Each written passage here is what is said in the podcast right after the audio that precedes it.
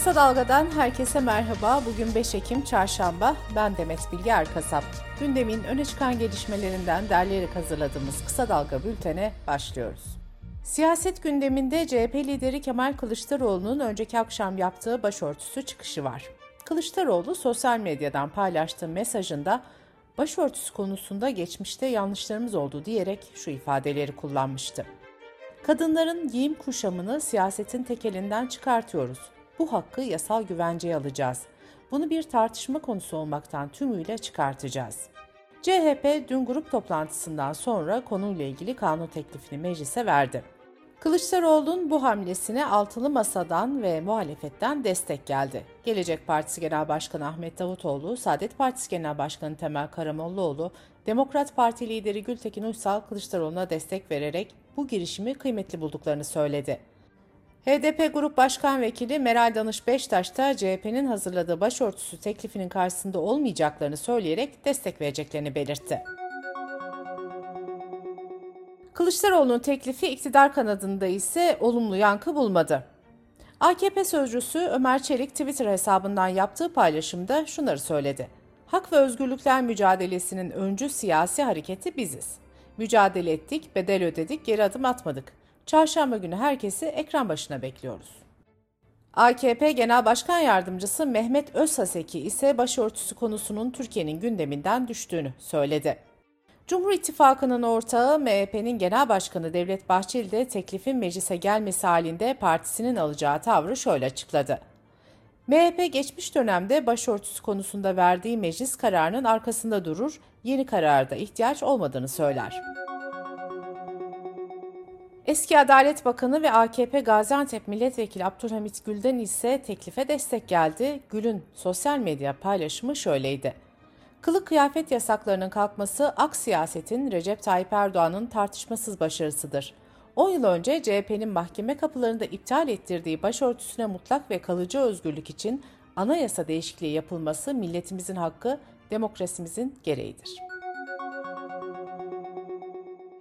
Türkiye Büyük Millet Meclisi çalışmalarına başlarken aralarında CHP lideri Kemal Kılıçdaroğlu'nun da olduğu 34 milletvekili hakkında dokunulmazlıklarının kaldırılması istemiyle hazırlanan 65 ayrı fezleke meclis başkanlığına sunuldu. Kemal Kılıçdaroğlu'nun yanı sıra CHP Grup Başkan Vekilleri Özgür Özel, Engin Özkoç, CHP Genel Başkan Yardımcısı Veli Ağbaba, HDP Batman Milletvekili Ayşe Acar Başaran, Diyarbakır Milletvekili Remziye Tosun, Türkiye İşçi Partisi İstanbul Milletvekili Ahmet Şık, Zafer Partisi Genel Başkanı Ümit Özdağ hakkında da fezleke bulunuyor. HDP'nin eski eş genel başkanı Selahattin Demirtaş'ın kamu görevlisine hakaret suçlamasıyla yargılandığı davada dönemin başbakanı Ahmet Davutoğlu'nun şikayetini geri çekip çekmediği tartışma konusu olmuştu. Ahmet Davutoğlu konuyla ilgili bir açıklama yaparak Selahattin Demirtaş'la ilgili herhangi bir davanın ne şikayetçisiyim ne takipçisiyim dedi. AKP'nin kurucu üyeleri arasında yer alan 22. dönem Hakkari Milletvekili Fehmi Öztunç CHP'ye katıldı. Kılıçdaroğlu Fehmi Öztunç'a parti rozeti taktı. Deva Partisi Genel Başkanı Ali Babacan, Altılı Masa'nın Cumhurbaşkanı seçimi için ortak aday çıkarma hedefinden sapma olmadığını ancak ismin belirlenmesi için seçim takviminin ileri dönemlerini bekleyeceklerini belirtti. Ali Babacan ayrıca 6 genel başkan olarak bundan sonra masa için daha dikkatli ve özenli olma kararı aldıklarını da kaydetti. HDP eş genel başkanı Pervin Buldan meclis grup toplantısında yaptığı konuşmada şunları söyledi. Hiç kimse iktidarın tuzaklarına düşmemeli. Bırakın kendileri çalsın, kendileri oynasın. Biz çalışmalarımıza bakacağız, kazanmaya bakacağız. Biz AKP'yi göndereceğiz, ülkeyi AKP'den kurtaracağız. MHP Genel Başkanı Devlet Bahçeli ise partisinin grup toplantısında seçim takvimi başlayana kadar önemli yasaların meclisten geçeceğini söyledi. Bahçeli, bunlardan birisi EYT'li kardeşlerimizin mağduriyetleridir. Ümit ediyorum ki bu yıl bitmeden bu yara kapanacak, bu adaletsizlik köklü bir çözüme kavuşacaktır diye konuştu. Bahçeli grup toplantısındaki konuşmasında Mersin'deki saldırıyı hatırlatarak Kılıçdaroğlu'nu hedef aldı ve şöyle dedi.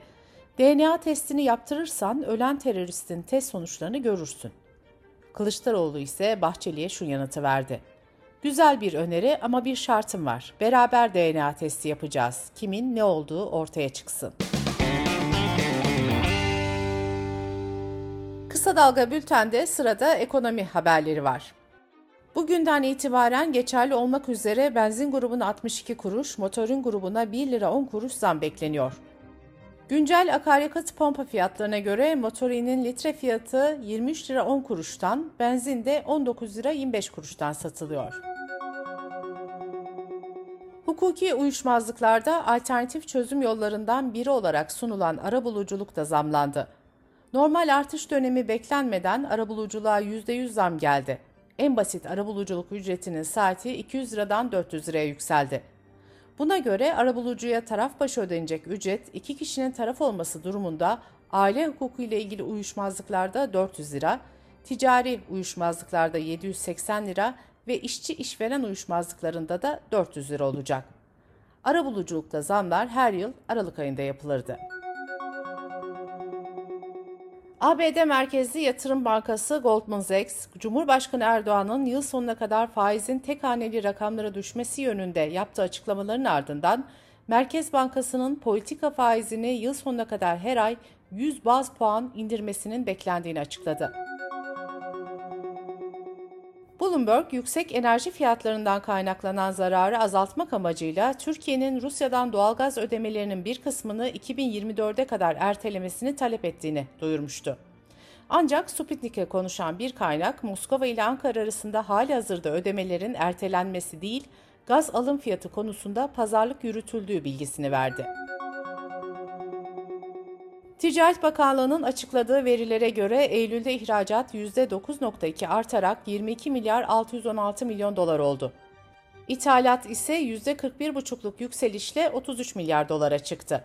Böylece dış ticaret açığı geçen yılın Eylül ayına göre %298 yükselerek 10 milyar 384 milyon doları buldu. Dış politika ve dünyadan gelişmelerle kısa dalga bültene devam ediyoruz.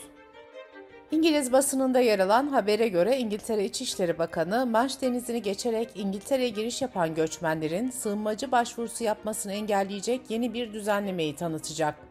Reuters haber ajansının aktardığına göre bu yasa var olan düzenlemeleri bir adım ileri götürecek ve İngiltere'ye yasa dışı yollardan giren herkese karşı topyekün bir yasak getirecek. Kuzey Kore'nin Japonya üzerinden orta menzilli balistik füze fırlattığı açıklandı. Japonya hükümeti dün yerel saatle sabah 7.29'da Kuzey Kore'nin bir füze fırlatmış olduğu görülüyor. Lütfen sığınaklara saklanın uyarısı yaptı. Kuzey Kore 2017'den bu yana Japonya üzerinden füze denemesi yapmıyordu. Füze Japonya'nın doğusunda yaklaşık 3000 kilometre açıkta Pasifik Okyanusu'na düştü. Avrupa'dan yine bir hastalık haberi geldi. Avrupa Hastalık Önleme ve Kontrol Merkezi, Dünya Sağlık Örgütü ve İspanya Sağlık Bakanlığı, İspanya'da bir tavuk çiftliğinde çalışan bir kişiye 27 Eylül'de kuş gribi bulaştığını açıkladı. Karantinaya alınan hastanın kısa sürede negatife döndüğü belirtildi. Kuş gribinin Avrupa'da ikinci, İspanya'da ise ilk kez insanda görüldüğü vurgulandı. İlk vaka Aralık 2021'de İngiltere'de kaydedilmişti. Avrupa'da Haziran-Ağustos 2022 döneminde yabani kuşlarda daha önce kaydedilmemiş sayılarda vaka tespit edildi. Haziran-Eylül döneminde ise kümes hayvanlarında görülen kuş gribi vakalarının geçen yılın aynı dönemine göre 5 kat arttığı, vakalardan çoğunun Atlas Okyanus kıyısında görüldüğü bildirildi. ABD'nin Florida eyaletinde etkili olan yan kasırgası kaynaklı hasarın 63 milyar doları bulması bekleniyor. Maliyetin sigortasız hasarlarla 100 milyar doları da geçeceği hesaplanıyor. Avrupa Parlamentosu farklı cep telefonu şarj cihazlarının bolluğunu sona erdirmeye yönelik tek tip şarj cihazı yasasını onayladı.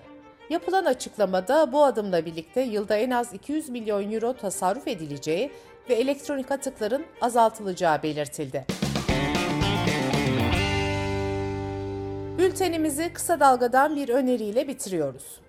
Eşit Haklar İçin İzleme Derneği ve Kısa Dalga İşbirliği'nde hazırlanan Yasaksız Meydan'da avukat Akçay Taşçı Gezi Parkı protestolarını ve Gezi davasını anlatıyor. Yasaksız Meydan'ı kısa dalga.net adresimizden ve podcast platformlarından dinleyebilirsiniz. Gözünüz kulağınız bizde olsun. Kısa Dalga Medya.